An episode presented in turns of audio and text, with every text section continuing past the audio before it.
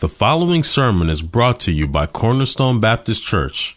For more information on our teaching and preaching ministry, visit us online at cornerstoneorlando.org.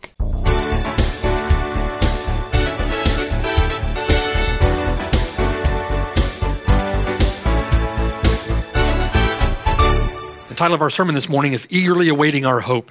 Eagerly Awaiting Our Hope. We're considering Romans chapter 8, particularly verses 23 through 25. So, as we come back to our study of Paul's epistle to the church at Rome, we're in the eighth chapter of Romans, where Paul has now taken up the subject of Christian suffering. From chapter 4 until this point, Paul's central aim has been to assure the believer of his justification, or to assure the believer of his right standing with God through faith alone in Christ alone, and to assure him of all the blessings that accompany that glorious status. Our justification is by faith alone, and it's by faith alone so that it might be according to grace alone, as Paul says in chapter 4, and it is by grace alone so that it might be sure, so that it might be certain to all the seed of Abraham, whose seed you are if you have turned from your sin to put your faith and trust in Jesus Christ. Paul's point in all of this, ours is a hope that does not disappoint. Ours is a hope that does not disappoint. Although that hope is sure, and although Paul has driven his point home and has assured us of the certainty of that hope, we hope, brothers and sisters, for something that we do not yet see. That's verse 25. We hope for what we do not see. We've been given the gift of the Holy Spirit as a pledge. We've been given the Holy Spirit as a guarantee of that hope, but we don't yet possess it. We've been placed into union with our Lord Jesus Christ through faith but we haven't yet entered our rest as he himself has entered his rest.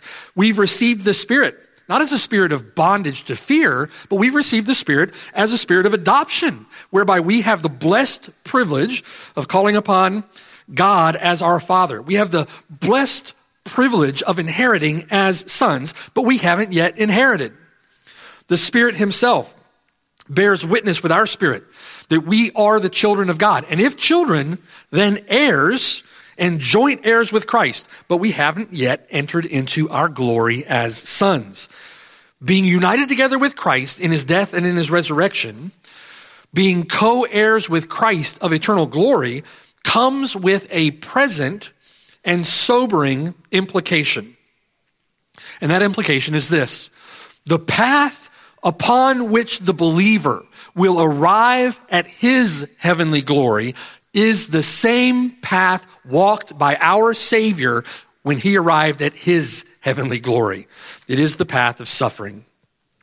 It is a path, Paul says, Colossians chapter 1, whereby we fill up in our flesh what is lacking in the afflictions of Jesus Christ for the sake of his body, the church.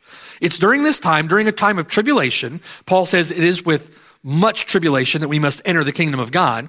It's during this time of tribulation that we, as it were, fill up in our flesh what is lacking in the afflictions of Christ for the sake of his body, the church. As we learned in Sunday school this morning, as a suitable helper suitable helper to our bridegroom, we continue his work of multiplying new creation image bearers such that the glory of God fills the earth as the waters cover the sea. And we're going to work and labor in his vineyard in the same way in which he did, in a world that is hostile to our faith. As he suffered in that work, we are going to suffer in that work. a student is not above his master, not above his teacher. Romans chapter 8, verse 17. We are heirs of God and we are joint heirs with Christ if, if indeed we suffer with him, that we may also be glorified together. Paul refers to that uh, in a beautiful way. He refers to that as our, our fellowship in his sufferings, the fellowship with Christ in his sufferings. We're not yet partakers of that heavenly glory. And for now, we have fellowship with our Savior uh, fellowship together with him in his suffering. That glory, brothers and sisters, is most certainly before us. It is most certainly, assuredly before us. It is a hope that we have as an anchor for our soul. And verse 18 is meant to encourage us along that path. This is a hope that we have as an anchor for our soul. Paul says, I consider that the sufferings of this present time are not even worthy to be compared with the glory which shall be revealed in us. Nevertheless, while we wait, while we eagerly wait with perseverance the soon return of our Lord Jesus Christ, suffering will accompany the pilgrim as he makes progress toward the celestial city. And Paul, Paul speaks of that context, the context of suffering for the Christian in his present life, in his present experience. Paul speaks of the context for that suffering in terms of three groanings. In verses 19 through 22, the whole creation groans and labors with birth pangs together until now. The whole creation suffers, as it were, eagerly awaiting the revelation of the sons of God. Not only that, verses 23 through 25, we ourselves groan within ourselves, eagerly awaiting our consummated adoption, the redemption of our body.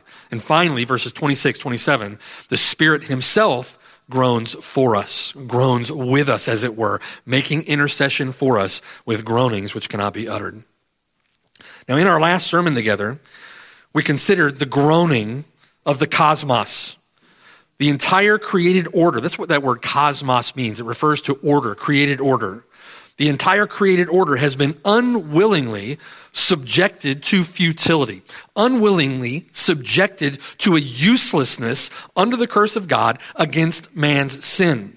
That word conveys that the creation, the cosmos, is incapable of fulfilling its ultimate purpose of an unmarred display, an unmitigated display of the glory of God. And in that creation, in the words of Paul, personified as groaning in agony, laboring, travailing with birth pains, bearing the weight of man's sin, as it were, awaiting its own deliverance from bondage to corruption. That deliverance, the deliverance of the creation described by Paul as a glorious liberty that is bestowed upon children of God at the end of the age. Now, with that, having considered the groaning or the suffering of the creation, we move forward now in our text to consider the second of three groanings, the groaning of God's people. Look at verse 23. And not only that, not only does the creation groan, as it were, but we also, we who have the first fruits of the Spirit, even we ourselves groan within ourselves, eagerly waiting for the adoption, the redemption of our body. For we were saved in this hope. But hope that is seen is not hope, for why does still one still hope for what he sees? But if we hope for what we do not see, we eagerly wait for it with perseverance. Now, Paul moves now from personifying creation in suffering now to depicting the actual experience of Christians as they live the Christian life. And I've planned to unpack Paul's instruction here under three simple headings. One, our present experience. Two, our future hope. And three, our ongoing attitude. Our present experience, our future hope, and our ongoing attitude. Consider with me first our present experience in verse 23.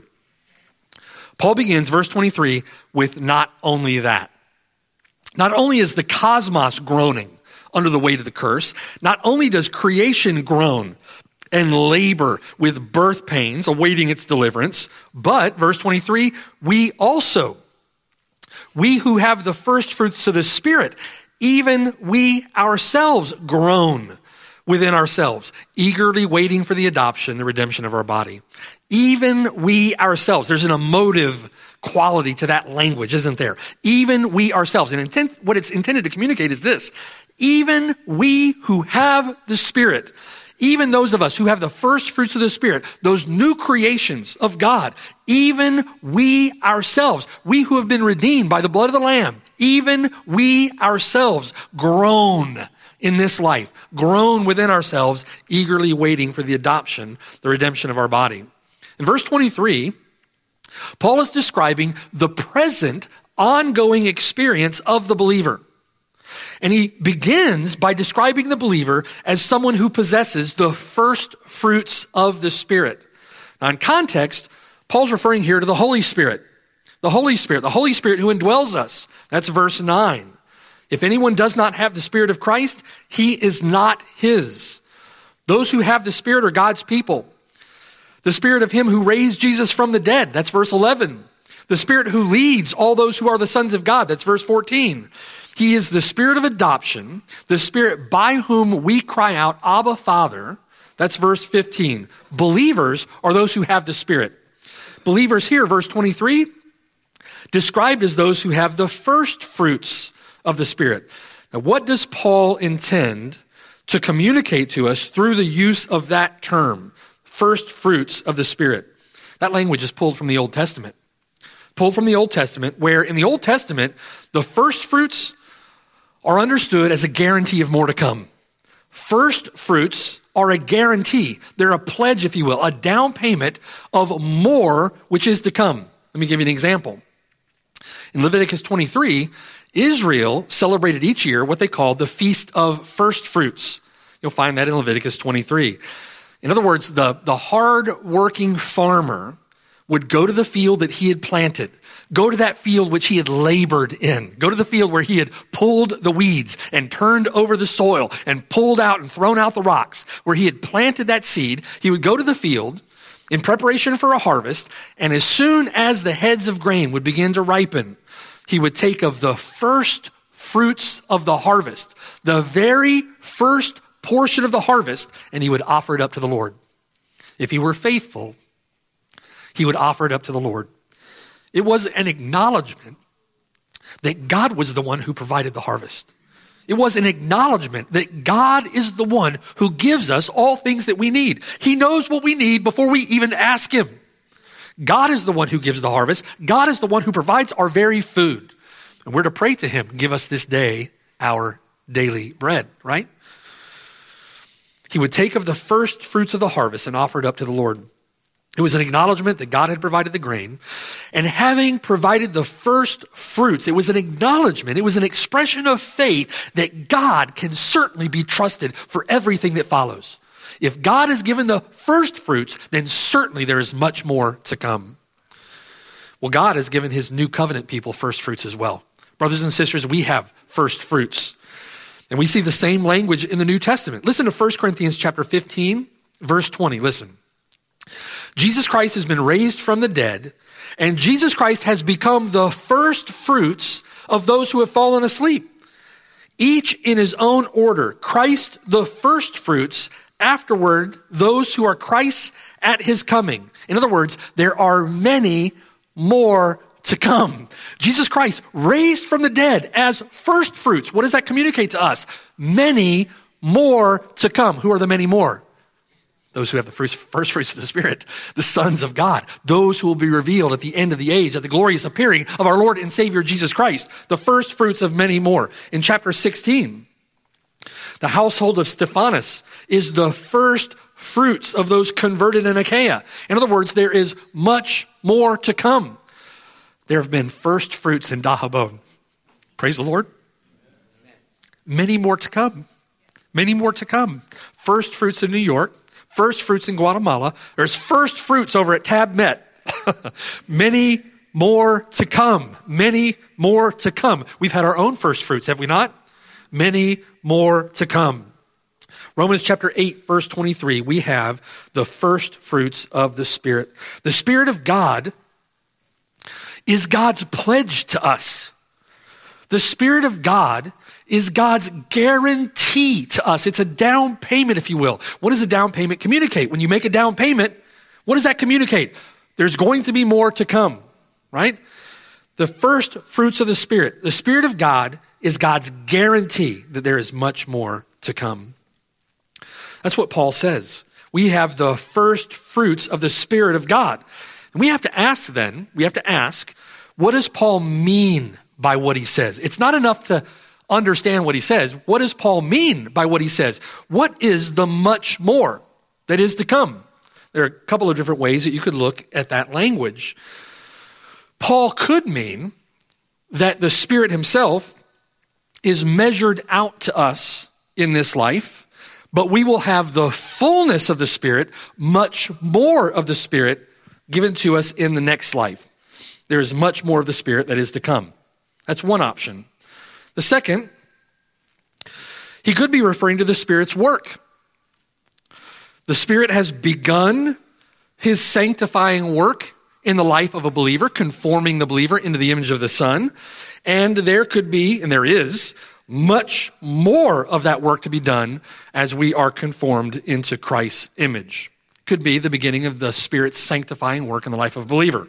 Or, Paul is saying that the first fruits of what God intends to lavish upon believers is the gift of the Spirit Himself.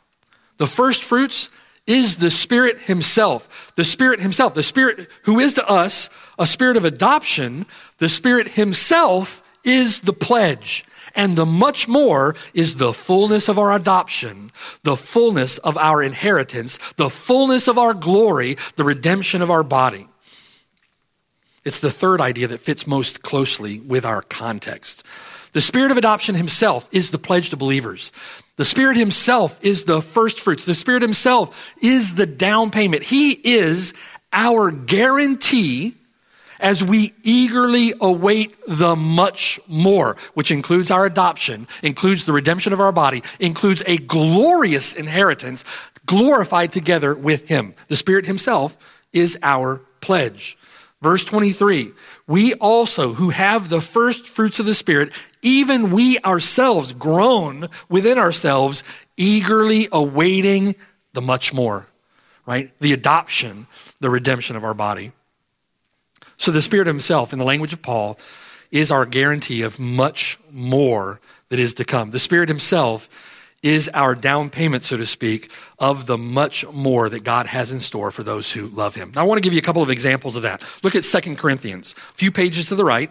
Second Corinthians chapter 1. 2 Corinthians chapter 1. And drop down there with me to verse 20 chapter 1, verse 20. We have much more to look forward to. And the Spirit is our down payment, is our guarantee. What a magnificent guarantee. Amen? A magnificent guarantee that He is a guarantee of much more. Eye has not seen nor ear heard the things that God has planned, nor have entered into the heart of man the things that God has planned for those who love Him. There is much more coming. 2 Corinthians chapter 1 verse 20. For all the promises of God in him, in Jesus Christ are yes, and in Jesus Christ, amen, to the glory of God through us. Now, he who establishes us with you in Christ has an, and has anointed us is God, who also has sealed us and given us the Spirit in our hearts as a guarantee there, the Spirit is given as our guarantee, given as our pledge, but given as our guarantee of what? Given us as our guarantee that all of the promises of God have been fulfilled in Jesus Christ, and toward us are yes and amen in Him. All of the promises of God will certainly come to pass because God has said it and it's true, and He has given us His Spirit as a guarantee. Make sense? Turn with me to 2 Corinthians 5, just a few pages to the right, 2 Corinthians chapter 5. And look there at verse 1. The Spirit is our guarantee. Verse 1. For we know that if our earthly house, this tent, this temporary dwelling, this earthly body, if it is destroyed, notice that we're not destroyed, it's our body that is destroyed. If this temporary tent is destroyed, we have not a temporary place, but a building. building from God, a house not made with hands, made by God, eternal in the heavens. 4, verse 2 In this body, in this tent, we groan, earnestly desiring to be clothed with our habitation, which is from heaven. If indeed, having been clothed, we shall not be found naked. For we who are in this tent, we groan being burdened in this tent, not because we want to be unclothed, but further clothed. We want to be glorified. We want to receive our glorified bodies. That mortality may be swallowed up by life, by eternal life. No more decay, no more disease, no more pain. And he, verse 5, who has prepared us for this very thing is God, who also has given us the Spirit as a guarantee. given us the Spirit as a guarantee of what? Of our glorified body, of our glorification. The Spirit given to us as a down payment, as a pledge of our future glorification. The fullness of our adoption in the language of Paul, the redemption of our body in the language of Romans chapter 8. So, verse 6 then, we are always confident, knowing that while we're at home in the body, we're absent from the Lord. But in that condition, we're confident, verse 7, because we walk by faith, not by sight. Verse 8, we are confident, yes, well pleased rather to be absent from the body and to be present with the Lord. It's better there, right? Let me ask you the question in consideration of verse 6. Where does that confidence come from? How is it that in this life, when we do not yet possess that which is ours reserved in heaven, we don't see that right now, we haven't possessed it yet. There isn't already in which it is ours. Peter says it's reserved there in heaven for us. Undefiled, incorruptible, it's not fading away, but we don't yet possess it in its fullness. So, how is it that we are, verse 6, Paul can say we are always confident? Where does that confidence come from? What is the basis of that confidence? The basis of that confidence is that we have been given the Spirit as a guarantee. We have the Spirit of God as a pledge that God will fulfill His word in giving us the much more, that much more is coming. In other words, we can only take encouragement or we can only be comforted, we can, we can only be confident of that fact if the guarantee is known to us. Right? If the pledge is known to us. In other words, if, some, if a down payment were given and we didn't know about it, well, what comfort is that to me? What encouragement? How can I take confidence in something I'm not aware of? How can I be encouraged if I don't have the down payment? What good is the guarantee if we don't know we have it? Now, listen carefully for a moment. We've covered this subject before.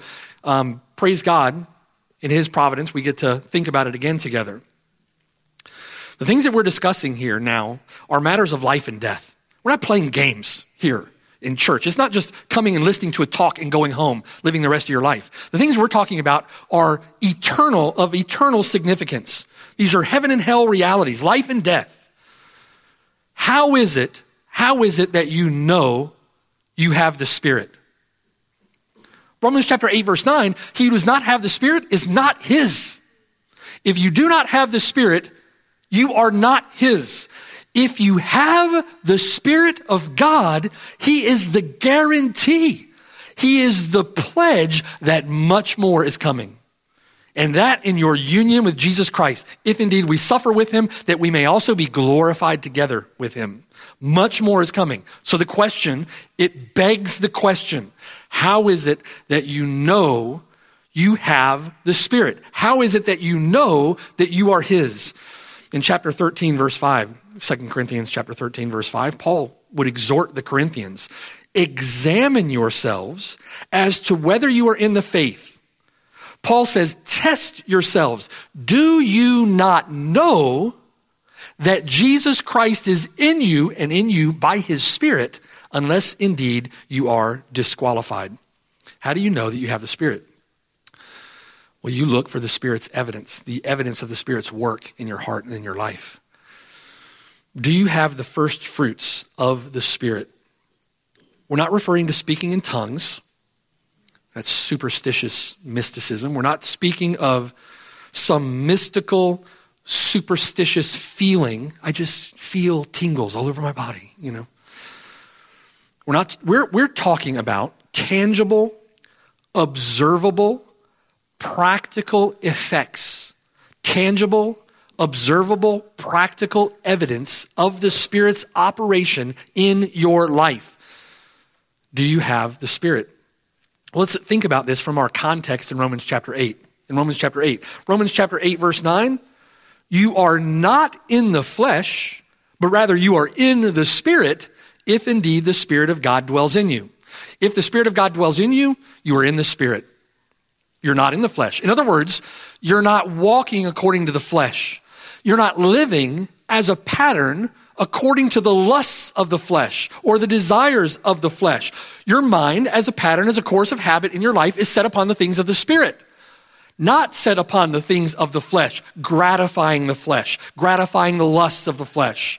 You're walking according to the Spirit as a habit, as a pattern in your life. You're walking according to the things of the Spirit. You're walking in a way that produces the fruit of the Spirit fruits of love, peace, patience, kindness, gentleness, right?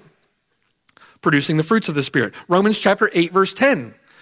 If Christ is in you by his Spirit, the body may be dead because of sin. In other words, there's this principle of sin, this principle of remaining corruption still operative within your members, that principle of death that Paul described in Romans chapter 6, Romans chapter 7, that principle of death still at work in your flesh, but the spirit within you is life because of righteousness. Not your own righteousness, but because of the imputed or gifted righteousness of the Lord Jesus Christ. When you were justified, God gave you the righteousness of the Lord Jesus Christ as a gift. What effect is that going to have in your life? It's going to have an impact. And the Spirit of God at work through that righteousness that is given to you as a gift is going to have an effect in your life. The pattern of your life is toward righteousness. The pattern of your life is toward holiness. The pattern of your life is distinctively against sin, turning from sin, turning to Christ in faith. Verse 11 If the spirit of him who raised Jesus from the dead dwells in you, then he who raised Christ from the dead will also give spiritual life to your mortal bodies through his spirit who dwells in you. That's certainly life, eternal life at the end of the age when we are raised from the dead. But certainly in this life, we are raised to walk in newness of life in the Lord Jesus Christ. His death to sin becomes our death to sin. His resurrection to life, it's through union with Him that we are raised to walk in newness of life ourselves. Has there been a change? A change in your relationship to sin, a change in your relationship to the Lord Jesus Christ, a change in relationship to righteousness and holiness. Do you hate sin? Are you embattled against your sin? Do you pursue holiness? Do you pursue righteousness? Do you hunger and thirst? Seriously, think with me for a moment. Do you hunger and thirst for righteousness? The Lord Jesus Christ himself says that's a mark of conversion. Romans chapter 13, 8, chapter 8, verse 13. If by the Spirit you are putting to death the deeds of the body, you will live. Where the Spirit of God is at work in the life of a believer, there is conviction of sin. I don't know if many of you remember that. When I was lost, I grew up going to church. I would go to church week in and week out, week in and week out. There was a time period when I was young, we went to church every time the doors were open, and I seldom if ever, felt conviction over my sin. There were moments in time when worldly sorrow would creep in and I'd feel guilty having known that I offended God with my sin, but it was fleeting, it wouldn't last. There were no fruits of that, 2 Corinthians chapter 7. There was no godly or Godward sorrow over sin, it was merely worldly sorrow. Where the Spirit of God is at work in the life of a genuine believer, there is conviction of sin. The Spirit of God has come to convict of sin, of righteousness, and of judgment. Where the Spirit of God is at work, we are made to see the exceeding sinfulness of our own sin. We're made to see it. There is Godward sorrow over sin. We groan, groan under the weight of our own sin, under the weight of the curse. We groan within ourselves, crying out with Paul, Romans chapter 7, Oh, wretched man that I am, who's going to finally deliver me from the body of this death? I praise God that Jesus Christ will. He's the only one who can. Right? We groan under the weight of our own sin. That is a work, that is a fruit of the Spirit of God within you. The believer is one who is embattled over his sin. The believer is one who, with the enablement of the Spirit, puts to death the deeds of the body, sees victory over sin, wages war against the deeds of the flesh. In other words, the believer is one who mortifies the flesh, puts off the old man, and puts on the new man. Romans chapter 8, verse 14. As many as are led by the Spirit, in other words, those who set their minds on the things of the Spirit, as many as put to death the deeds of the body by the Spirit, as many as are walking in newness of life by the Spirit, these, Paul says, Romans chapter 8, verse 14, are sons of God. The Lord told Nicodemus, for example, in John chapter 3, the wind blows where it wishes. You can't see the wind. You can't see the wind but you hear the sound of it. He says, You cannot tell where it comes from or where it goes, but you see the effects of it. In other words, we see the evidence of the wind's presence. If you see no tangible, no observable, no practical evidence of the Spirit of God at work in your life, Namely, that work of the Spirit of God to lead you into increasing holiness and increasing righteousness in an ongoing battle against your sin, then you have every reason to question whether or not you are even in the faith. You have every reason to question. Every reason to question whether you are truly a Christian. Now, that work of the Spirit varies from believer to believer. It may look slightly different at times in the believer themselves. At one point, may look different from another point. But if you look back over your life, as Paul would call us to do in 2 Corinthians chapter 13, verse 5, do you see evidence of the Spirit's work in your life? Do you not know that Christ is in you by his Spirit? Is operative within you by your Spirit unless you are indeed disqualified. The Spirit is God's pledge, the Spirit is God's guarantee. And I would submit to you, there are vast, vast, vast majority of professing Christians who go to churches. They're in churches all over the place right now, presuming to worship God, who have no understanding of this whatsoever, have never considered this, and their quote unquote Christian life is little more than the fruit of some decision that they made to walk an aisle and to say a prayer. And when they leave the building this morning, they'll go to their lives and live like the rest of the world for the rest of the week with no observable, tangible, practical evidence of the Spirit's work in their life. And what many attempt to do is to put off that work of the Spirit as some, um, again, some superstitious um, thing, as they do with the rest of God's miracles in the Bible, and this increasing rationalism with which that people, people look at the Word of God and don't consider that it is God Himself who is at work in the life of a believer, they set aside all of that and they say, I've decided, I've made a decision, I've done this thing or I've done that thing, I believe, and I'm okay. If God saves a person, God will see to it in that person by his Spirit that the fruits of that salvation are evident. We have the Spirit of God as our pledge. And how can you take confidence in the much more if you have no idea, if you cannot see or have not experienced the guarantee? Brother and sister, be encouraged. If you see evidence, if you, if you say to yourself, my life changed, my life changed it changed in ways that I cannot explain, that I am not responsible for myself.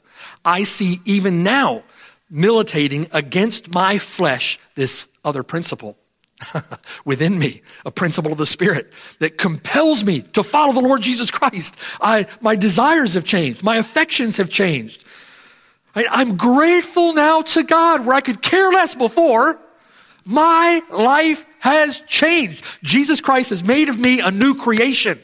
And if you can say that, if you can see any evidence, then be encouraged. He is a guarantee of much more. He is our pledge. He is our down payment. Much more is coming. our inheritance, our glory at the end of the age, our conformity with the perfect person of the Lord Jesus Christ, and communion with the triune God in eternity. What tremendous, tremendous riches. What tremendous blessings, right? God says, Ephesians chapter 1, He intends, Ephesians chapter 2, He intends to pour out upon believers all of these lavish blessings in order to show the exceeding riches of His grace in His kindness toward us in Christ Jesus. Amazing thought. The Spirit is our pledge. Ephesians chapter 1 verse 13. In him, in Christ, you also trusted after you heard the word of truth, the gospel of your salvation, in whom also having believed, you were sealed with the Holy Spirit of promise, who is the guarantee of our inheritance. How do I know that I will inherit? I have the Spirit as a guarantee. How do I know that much more is coming? I have the Spirit as a guarantee. He is the guarantee of our inheritance until the redemption of the purchased possession to the praise of His glory.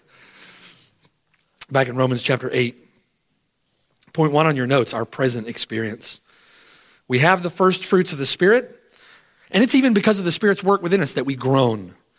Groan groan within ourselves due to remaining corruption, groan within ourselves, desiring to put off this body of death. However, it's also the Spirit that enables us to lift our eyes, so to speak, our spiritual sight, above the plane of our present experience of groaning and of difficulty and of adversity, to focus our attention on point two on your notes, our future hope. Our future hope. Look at verse 23. Not only our present experience, now our future hope. We who have the first fruits of the Spirit, even we ourselves groan within ourselves, eagerly waiting for the adoption, the redemption of our body. Although there is much, much that constitutes our future hope, our future hope is here characterized by two statements of Paul in verse 23. First, the adoption, our adoption as sons, and second, the redemption of our body. Now, in verses 15, verse 15 and following, Paul just explained that we're already adopted as sons right? We are the children of God, sons of God. And if sons, then heirs. We have received the spirit of adoption. The Spirit Himself witnesses with our spirit that we are children of God. So, what does Paul mean then when he describes believers here in verse 23 as eagerly awaiting our adoption? Well, as much in the Christian life, this is something we need to learn and consider, as with much in the Christian life, there is an already and a not yet. There is an already and a not yet. There is an already aspect to our adoption, and yet there is an aspect of our adoption that is not yet. 1 John chapter 3 verse 2. Listen to how this fits together. Beloved, John says, "Beloved, now we are the children of God." Now. Now we are the children of God.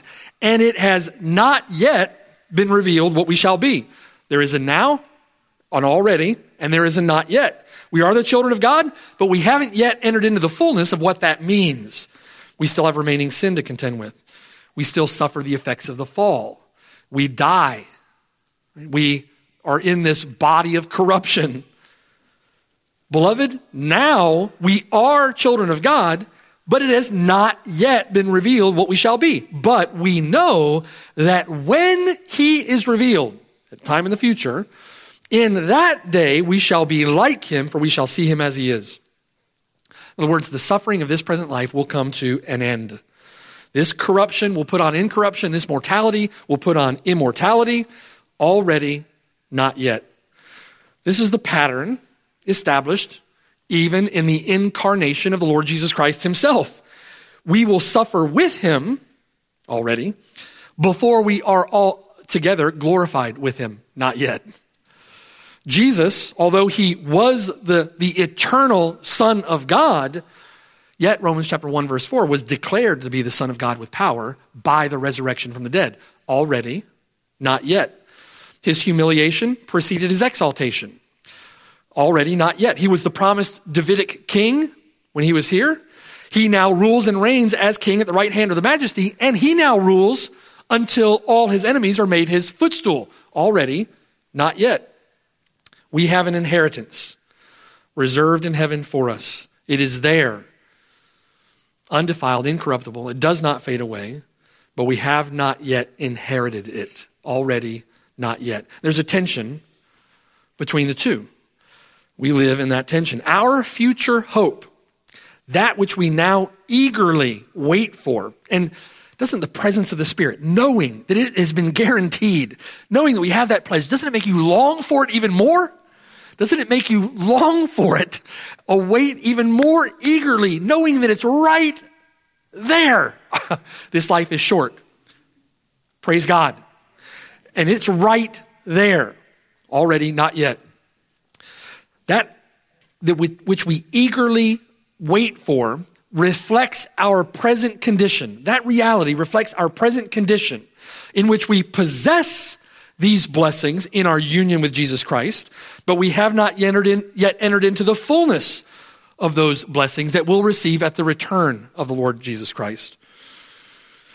Namely, our full experience of all the blessings associated with our adoption as sons, our inheritance, our glory with Jesus Christ, the full experience of our deliverance from sin and sin's effects, which ultimately involves the redemption of our very bodies. In the language of 2 Corinthians chapter 5, a building from God, a house not made with hands, eternal in the heavens. Now, Paul says back in Romans chapter 8, verse 24, that we were saved in this hope. Saved in this hope, or saved with this hope. Verse 24 For we were saved in this hope, but hope that is seen is not hope. For why does one still hope for what he sees? In other words, while we have been truly saved by God, while we have been truly saved, and while we really are promised indescribable blessings associated with our justification, associated with our right standing before God through faith in Jesus Christ, our present experience of these blessings is a limited experience, to say the least. It is an incomplete experience.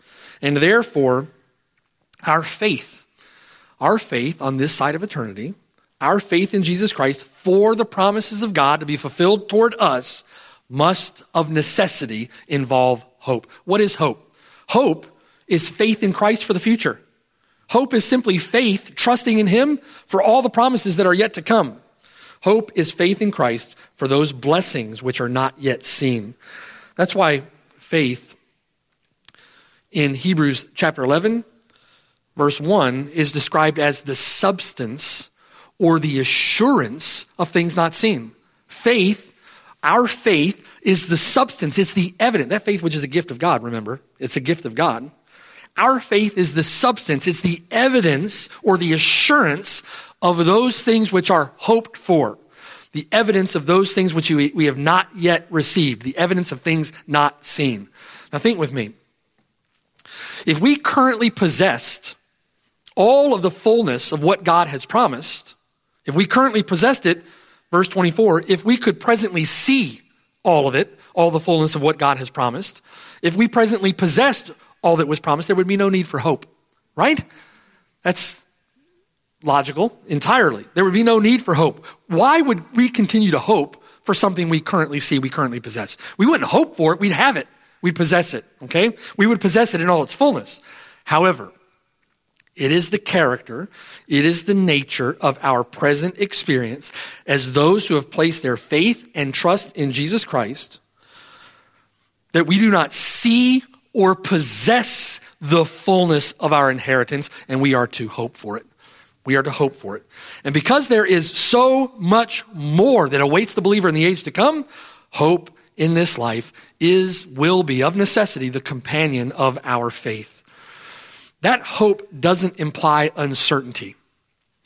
It's not like a wishful hope or wishful thinking. Why is that? Like, why is it that our hope is not uncertain? Because we have the Spirit of God as a pledge. The Spirit of God is our guarantee. The Spirit of God is our down payment. That hope is not uncertain or unsure. We've been assured of it. Why? Because we have the Spirit of God as a pledge.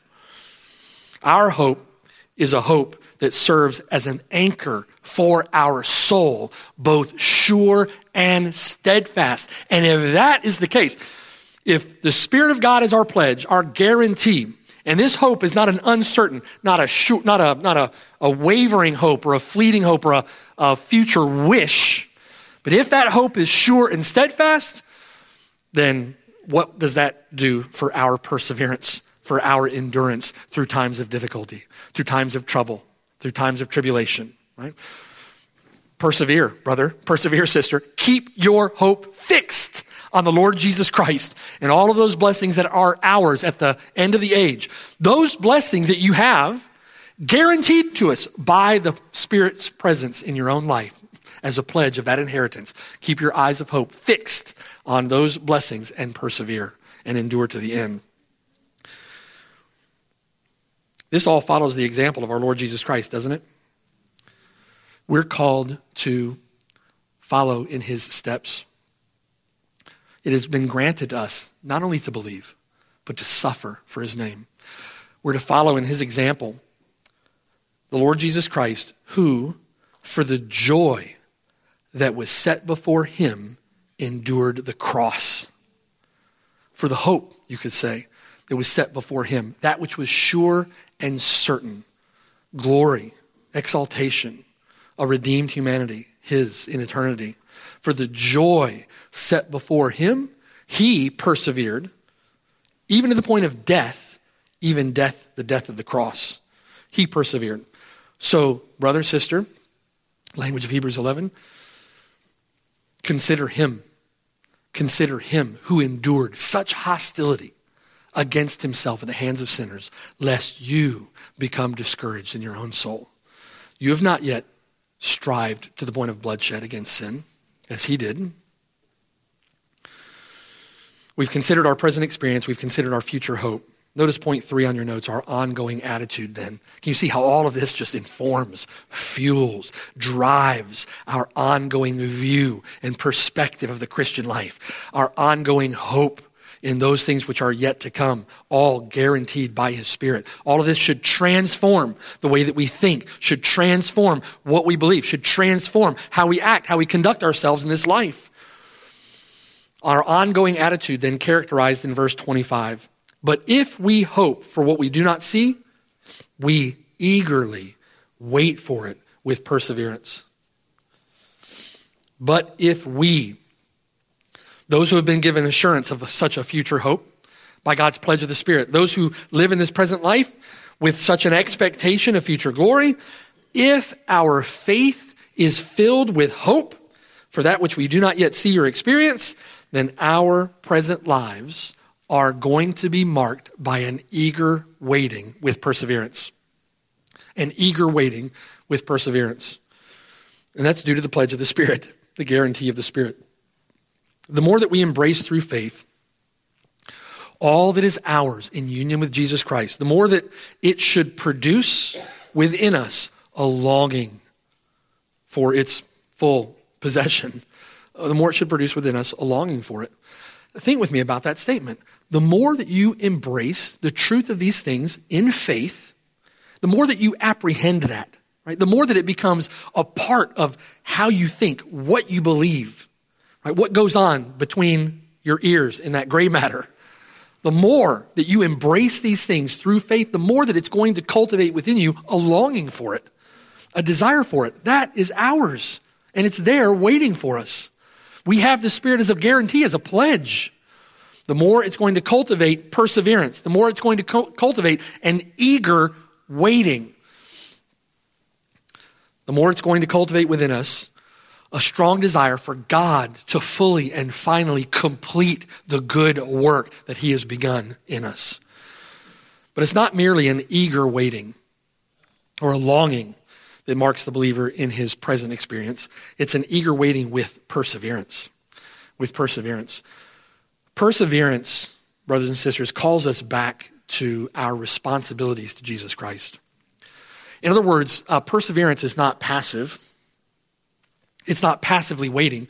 It's not the, the role of a Christian, so to speak, as soon as the Lord saves us, to put our white robe on ourselves, preferably one, preferably one you didn't steal from the hotel. You put a white robe on yourself and you go out on a hill and you just wait for the Lord's return, right? It's, it's not passive. Uh, perseverance is active. Perseverance is active. It calls us back to our responsibilities. We must persevere in faith and in faithfulness to the end. Persevere in what? Persevere in what? Persevere in the mission and the work that the Lord Jesus Christ has given us to do.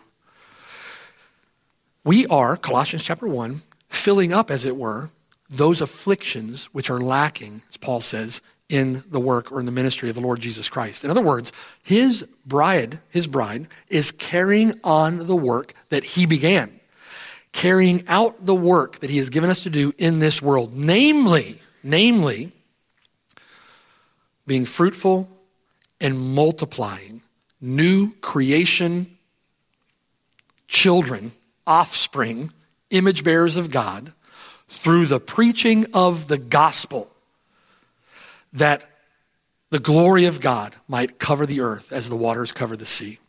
We're to carry on the work of the gospel. We are to be lights that shine in a dark place. That's the work that the Lord has given us to do on this side of eternity. And we must continue a faithful and persevering witness until he returns. His concern, Romans chapter 8, his concern in our study of Revelation on Sunday nights is a faithful and persevering witness as lights that shine in a dark place. A witness for the Lord Jesus Christ. And when the gospel has been preached over all the earth, then he'll return, right? Then he comes back. We must persevere in faith and in faithfulness to the end. Listen to Romans chapter 2, verse 6.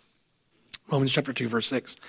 God will render to each one according to his deeds eternal life to those who by patient continuance, very same word, who by perseverance in doing good, not persevering in passive waiting, we certainly need to wait well, but we need to persevere in doing good, eternal life to those who by patient continuance in doing good seek for glory, honor, and immortality. Actively seek.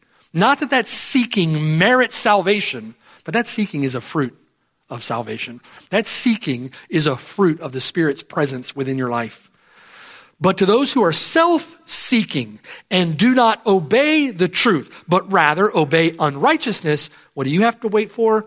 Indignation and wrath tribulation and anguish on every soul of man who does evil, of the Jew first and also of the Greek, but glory and honor and peace to everyone who works what is good, to the Jew first and also to the Greek, for there is no partiality with God. You see, it's not merely perseverance and passively waiting. Perseverance, our perseverance is an active endeavor. Perseverance in doing good, in obeying the truth, in actively pursuing the work that we've been given to do, in doing that work with diligence, doing that work with, with earnestness, doing that work with faithfulness. Hebrews chapter 12, verse 1. Therefore, we also, since we are surrounded by so great a cloud of witnesses, brothers and sisters, let us lay aside every weight. Let us lay aside the sin which so easily ensnares us, and let us run with endurance, with perseverance, the race that is set before us, looking unto Jesus, the author and finisher of our faith, who for the joy that was set before him endured the cross, despising, counting the shame a common insignificant thing, and now has sat down at the right hand of the throne of God. Consider him who endured such hostility from sinners against himself, lest you become weary and discouraged in your souls. You have not yet resisted to bloodshed, striving against sin. Cultivate your hope in those things which you do not yet see. Do that through faith in the Lord Jesus Christ. The presence of his Spirit at work in you is a guarantee, is a pledge of that inheritance. Pursue that hope with diligence, with earnestness, with perseverance. Pursue your battle with sin with perseverance, with endurance, with diligence, with fervency. Pursue your witness for the Lord Jesus Christ. Pursue your witness with diligence, with earnestness. It's the work that we've been given to do. Persevere in faith, doing good until the end. And when he returns, amen, the sons of glory will be revealed with him. We do not know yet what we shall be. We know that when he returns, when we see him, will be like him, for we shall see him as he is. And all God's people said to that, Amen. Pray with me. Father in heaven, thank you. Thank you for these glorious promises. Thank you for the finished and completed work of our Lord Jesus Christ. Thank you, Lord, that you are now redeeming your elect. gathering them in from the four corners of the earth, calling them to yourself, building your spiritual temple, a dwelling place of God by the Spirit, in anticipation of that day, the return of the Lord Jesus Christ, when many sons will be brought to glory. Thank you, Lord, that you have made the captain of our salvation perfect or complete through the suffering that he endured on our behalf. And Lord, I pray uh, you would refine us, uh, make us perfect, as it were, through that means, and bless us with the strength and the enablement of your Spirit to endure it well, to persevere well as you have your way with us. And may we be a fit bride for our bridegroom. We love you. We thank you, Lord. Thank you for the blessing of being able to participate in the work that you are doing on this earth and your redemptive plans and purposes. Maybe, may we be faithful in it as lights that shine in a dark place until he returns. Be with us by your Spirit, O oh God. Give us, I pray, uh, the assurance, the guarantee of our future hope by the evidence of your Spirit within us. Um, make that evident to my brothers and sisters, Lord, to encourage their hearts before you. And I pray that if there's anyone here who does not have the Spirit, or that you would convict them over their sin, that they would turn from their sin to trust in Jesus Christ and to trust Him for a glorious inheritance that awaits all of those who have put their faith in him. We love you and thank you in Jesus' name. Amen.